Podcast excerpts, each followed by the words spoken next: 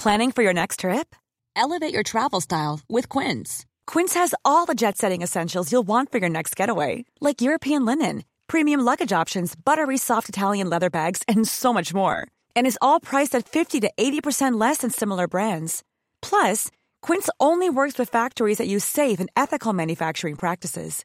Pack your bags with high-quality essentials you'll be wearing for vacations to come with Quince. Go to quince.com slash pack for free shipping and 365-day returns.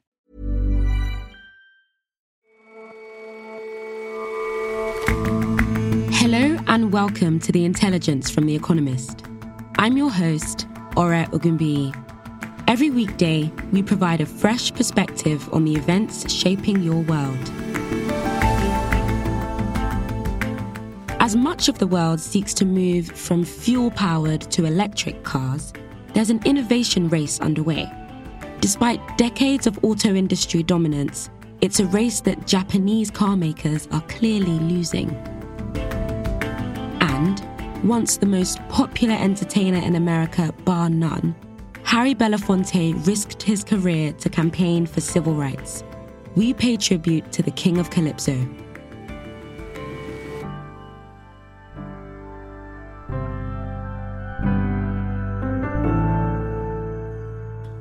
First,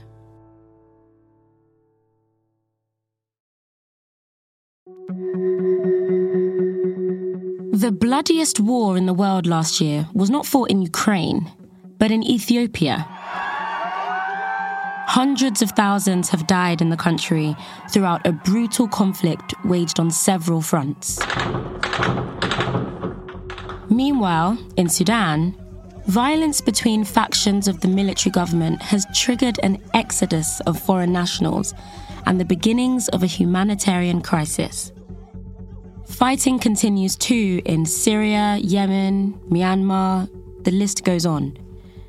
Great power rivalries between America, Russia, and China tend to grab headlines. But the world's forgotten conflicts, particularly the ones that happen within the borders of a single nation, have steadily gotten worse. Civil wars are becoming more complex. There are more belligerent groups in them, which makes it harder to resolve them. Robert Guest is The Economist's deputy editor. You're also seeing international norms are eroding. I mean, you just look at the way Russia so blatantly broke them to invade Ukraine. And you're seeing criminality driving conflict. It's not just that a lot of countries where they take place are places where you can get rich if you have power. It's also that you get to get rich by the act of war itself, by looting. And among all the factors perpetuating civil wars, perhaps the most worrying, because it's getting worse all the time, is climate change. How does that affect civil wars? Well, people's water dries up or the pasture is no longer supporting their cows, and so they move to a neighbouring place, possibly land that's traditionally been owned by an ethnic group that is not very friendly towards them. And then you have clashes over diminishing amounts of farmland and pasture land.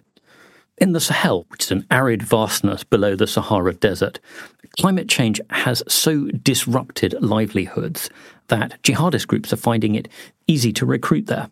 In just one drought afflicted region of one country, Mali, an NGO looked and found 70 conflicts, mostly over things like land and grazing. And you mentioned criminality as well. How is this making wars harder to stop? Criminality is driving conflict in two ways. Firstly, almost all the civil wars in the world are taking place in countries with very weak institutions, very high levels of corruption, where power is a way to get rich quickly. And that gives people a motive to kill for it. At the same time, a lot of the rebel groups, even if they don't think they have a chance of winning central power, find that they can make pretty good money just by being men with guns. They can loot diamond mines and gold mines and logging, and they can extort money from people. And it's getting easier because of the internationalization of organized crime. It's just much easier to launder the profits from this than it was a decade ago. And you also said that Russia's actions are one reason why wars are getting longer. How so? Russia's doing several things. One, it's contributing to the erosion of global norms. You have a permanent member of the Security Council at the United Nations that blatantly violated the most basic principle of the United Nations by invading another country and trying to steal its territory. So when, when you watch the news out of Ukraine and you see that Russian forces have beheaded civilians and kidnapped children with apparent impunity, that sends a message to the rest of the world that, at least as far as some of the world's great powers are concerned, might makes right. You've also got the direct way the Wagner mercenary group are going into a number of countries, particularly in Africa, and propping up some of the nastiest regimes there in their civil wars and carrying out atrocities. So, you also said that civil wars are becoming more complex, but haven't they always been fought over a number of competing issues? Yes, but what you're seeing is an increase in the number of different belligerent groups. So, somewhere like Myanmar, there's possibly 200. In Congo, there are dozens. This means that it's much harder to find peace because any peace deal that doesn't satisfy all those different groups, well, one of them might go back to fighting again. And we've seen that happen. Well, look at Ethiopia. It has more than 90 ethnic groups, many of whose leaders attempted to stir up hatred to win control of one of the country's 11 ethnically based regions. It's also got hundreds of thousands of refugees from four turbulent neighbors Eritrea, Somalia, South Sudan, and Sudan. And even after a peace deal with one conflict was signed last year, you're seeing a, a, big resurgence with a different conflict with the Oromo ethnic group, who are the largest one in the country. And with so many fighters lurking in the bush in some parts of the country, kidnapping shopkeepers and murdering officials, you find that businesses flee the conflict zones and public services get worse. And that means people get poorer and more angry with their government and more likely to rebel. Okay, so you mentioned this Ethiopian example and the challenges that you have when you're fighting a civil war, but your neighbors are also going through conflicts of their own. Is it that civil wars are spilling into the borders of neighboring countries? There's a lot of cross border contagion going on here. The jihadist movement that spilled out of Iraq originally has spread right across parts of, of North Africa and the Sahel and the Middle East. And you're also seeing within each individual civil war, there's a much greater chance now that there are foreign forces involved. This is partly because uh, America's retreated from its its role as sort of global security guarantor, and you've got mid-sized powers uh, jumping into the vacuum. Okay, so let's talk a bit more about this international involvement. On the one hand, you have America retreating from its global policing role, but on the other hand, you have other countries getting more involved in other conflicts, making these wars even harder to end. What do you think is the solution? Well, the world's not short of ideas for how to end wars. You need to find a respected mediator. You need to start unofficial talks long before the belligerents are prepared to meet publicly. That worked in Northern Ireland and South Africa. Uh, it helps to include more women and civil society groups in the peace process. There's lots of studies showing that if you do that, it's likely that peace will last longer. But all these things do require the men with the guns to be at least a little bit exhausted. They have to feel that they're not going to gain from continuing fighting or that the risks are that they will lose if they keep fighting. And it really helps to have benign outside pressure to try to persuade them to stop. And that's what we're not really seeing at the moment. Why not? efforts to promote peace are really hobbled by the fact that the UN is hogtied. The two veto wielding members of the UN Security Council are serial human rights abusers that object to interference in the internal affairs of blood spattered regimes. Russia's used its UN Security Council veto 23 times in the past decade. China's issued about nine. The most important things that need to happen to promote peace are things like building trusted institutions in fragile states, and of course, dealing with climate change. But the problem with both those things is that they're very long term, they take decades to accomplish. But the alternative to tackling them is that in hot, poor countries, life will be short and wars will be long. Robert, thank you so much for coming on the show. Thanks very much, Ore.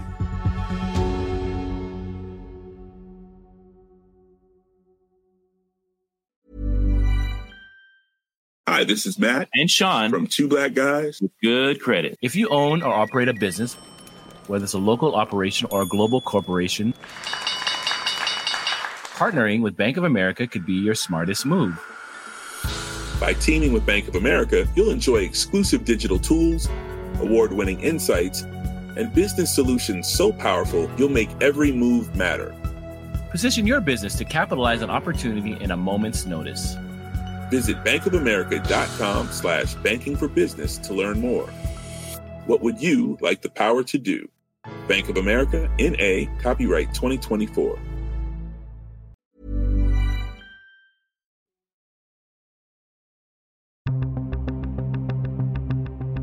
The race to electrify the car market is quietly, speedily underway. But for one country with a strong record in the auto industry, keeping up is proving difficult. This is a Toyota hybrid, a CHR hybrid to be precise. And cars like Japan is steeped in automotive history and is home to huge global brands like Toyota, Honda, and Nissan. But when it comes to the latest trend, these legacy giants are finding it hard to switch gear. Now they're in danger of being left on the starting grid. So, Japan is a huge player in the global auto industry. Noah Sneider is The Economist's Tokyo bureau chief. Toyota, which is Japan's largest car maker, is in fact the largest car maker by volume in the whole world. Car manufacturing makes up about a fifth of Japanese exports and about 8% of jobs across the country. But as the world shifts to EVs, Japan is not keeping up as expected. How so? How much is Japan lagging? So when you look at trends across the globe, EVs, I mean specifically battery EVs, are the fastest growing product in, in car manufacturing. They account for about 13% of all cars sold globally last year, and that's up from just 2.6% in 2019. And in some markets, uh, including China, the share is over 20%. But in Japan, just 2% of all cars sold in 2022 were battery EVs or plug in hybrids, PHEVs as they're called. And when you look at Toyota, which sold more than 10 million cars around the world in 2022, just 24,000 of them were EVs. So even though Japanese companies, again, were ahead of the curve on a lot of technological advances in the car industry, from just in time manufacturing to hybrid cars, and even some of the first EVs ever released, they are running really far behind in this race. And why is this happening? So there's a number of reasons, but I think the best way to understand it is to go to the factory floor. Nice to meet you. Nice to meet you. And that's what I did. I went down to visit a car parts maker called Jatco, which specializes in, in transmission systems and, and transmission systems for the internal combustion engine. And as I saw on this factory floor, you know, impeccably well run, impeccably organized, clean production process. I mean, one that the engineers there and the factory workers clearly took a, a great amount of, of pride in. And that's really, I think, a, kind of a microcosm of the whole Japanese car industry. They've spent decades perfecting these products, in particular hybrid cars, uh, traditional hybrids, that they've come to be dominant in. They've come to see new product categories as a threat to their dominance. They also assumed that switching from hybrids to EVs would be simple once they decided to do it. And then finally, Japan took kind of a wrong turn with another technology that they saw as having the potential to power clean cars, uh, namely hydrogen fuel cells. So the Japanese government went big on hydrogen but didn't really push for EVs in the same way. Exactly. There was a big push from the government what they called a hydrogen society, a big effort to stimulate the purchases of hydrogen fuel cell cars and to build infrastructure for refueling these hydrogen fuel cell cars, and not quite the same amount of effort when it came to BEVs and plug-in hybrids. And so Japan's subsidies are still, you know, much larger for buying hydrogen-powered cars than for EVs, and the EV charging infrastructure across the country has been really slow to be built, and, and that's of course a huge barrier for consumers who are thinking about buying these cars. Okay, so you've established that the Japanese are basically losing in this EV race. How are they planning on catching up? So Japanese car makers are belatedly coming to see that they need to speed up in this EV race. Toyota, again, the biggest car maker in Japan, has a new CEO, Sato Koji, and he's been tapped in part to lead the company's push for electrification. His first press conference on April 7th, which I went to here in Tokyo, he made a point of, of announcing a plan to release 10 new EV models and, and to boost annual EV sales to, to 1.5 million per year by 2026. We've heard similar things from other large Japanese car companies, including Honda Nissan. And so there is a sense that they're running behind and they do need to catch up. And is that going to be enough to keep Japan's car industry in the top leaders globally? It's really an open question. Some critics think it may amount to too little too late, that Japan's car industry will go the way of its consumer electronics or its semiconductors industries, and it's possible that a similar thing ends up happening with cars. Japanese car makers are finding that making EVs requires a different skill set than making the internal combustion engine based and, and hybrid cars that they've perfected. There's a lot more emphasis, for example, on software in EVs, whereas Japanese companies have tended to focus on the hardware aspects of cars. They do, of course, have a huge advantage in terms of their global networks of distribution and sales and fairly strong brands, even though they are at risk of losing their environmentalist bona fides. So it's not all lost, but in order to catch up, the Japanese car companies are going to have to speed up and speed up fast. Now, final question. You said you live in Tokyo. Do you drive an electric car?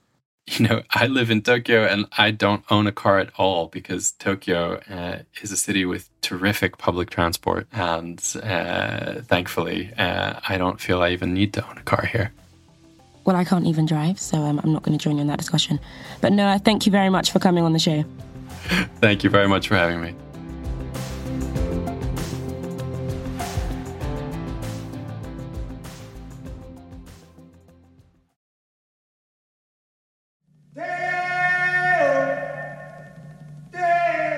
Harry Belafonte was a unique presence in 20th century popular culture. He was simultaneously an outspoken left wing firebrand, a key figure in the civil rights movement, and a beloved mainstream entertainer.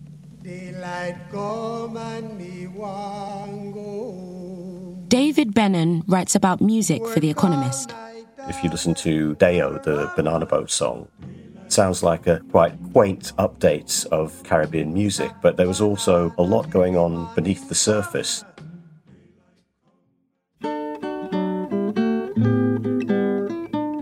At one point, Harry Belafonte was not just the most popular black performer in America, but the most popular performer in America, full stop, with an audience that was predominantly white. Down the way where the nights are gay and His third studio album, Calypso, in 1956, made him the first solo artist to sell a million copies of an LP, even beating Elvis Presley. It was songs like Jamaica Farewell, which is a light and agreeable piece of music, but also has resonances that lie beneath the surface. He became a singer almost by accident. Theatre was his first passion, and he performed with jazz bands to fund the acting classes that he took with classmates that included Marlon Brando, Tony Curtis, and Sidney Poitier. Then he became interested in Caribbean music and he produced a kind of smooth cocktail of it that sounded traditional to the ears of the uninitiated, but was actually his own novel fusion, as you can hear on a song like Will His Love Be Like His Rum, which refers to the intoxication of both love and the Caribbean dark spirit.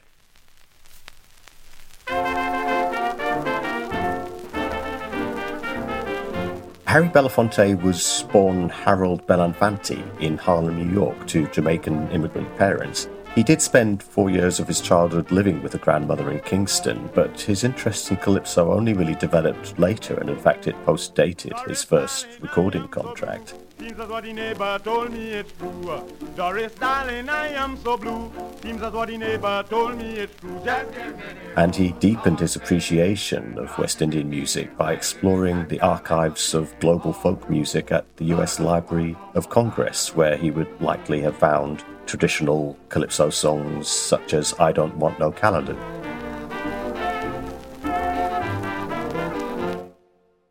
You can hear in a song like Brown Skin Girl things that went on beneath the surface of Harry Belafonte's music.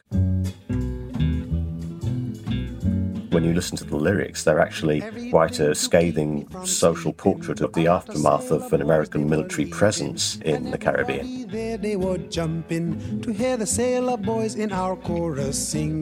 But in an episode that prefigures present day arguments over so called cultural appropriation, he was censured as an interloper in Trinidad, which is the birthplace of Calypso. Mr. Belafonte always resisted the idea that he was intruding on a tradition, and he argued for the freedom of musical evolution. But Harry Belafonte never chose the easier path, and he never bit his tongue. He risked both his career and his safety to promote civil rights. He appeared at the March on Washington in 1963. He was a close friend and financial backer of Martin Luther King. Harry Belafonte endorsed John F. Kennedy's presidential run in 1960 with an advert in which he likened Kennedy to Franklin D. Roosevelt my name is Harry Belafonte. I'm an artist, and I'm not a politician. As a Negro and as an American, I have many questions, and I'm sure everyone does, about civil rights. There had been major black celebrities before, but none of them had the star power that Harry Belafonte did. None of them were able to break down colour barriers and challenge racial attitudes the way he could. He appeared at venues that had excluded his predecessors, and he faced down television sponsors who wanted to bar multiracial ensembles. Vote for a leader like Roosevelt. Vote for John F. Kennedy for president. It's extraordinary to think that as late as 1968, it could cause a national furore when Petula Clark a white singer, simply touched his arm during a televised performance of the anti war folk song On the Path of Glory.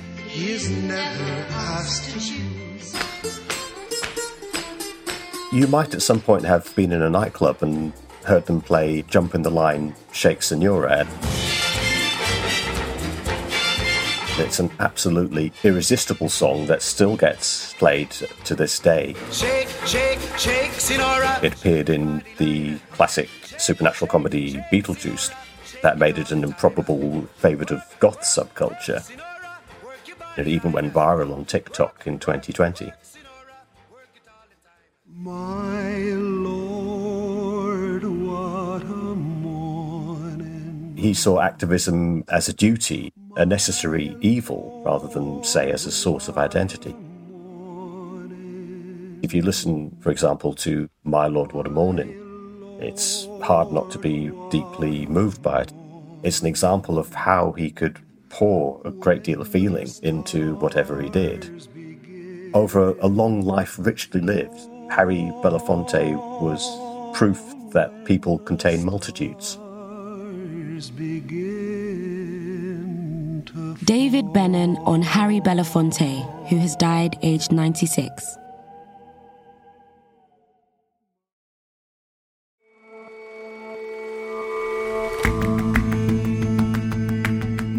That's all for this episode of The Intelligence. Let us know what you think of the show by dropping us a line at podcasts at economist.com. And if you're not a subscriber to The Economist, what are you waiting for? Dive in Get a free 30-day digital subscription by going to economist.com slash intelligence offer. The link is in the show notes. We'll see you back here tomorrow.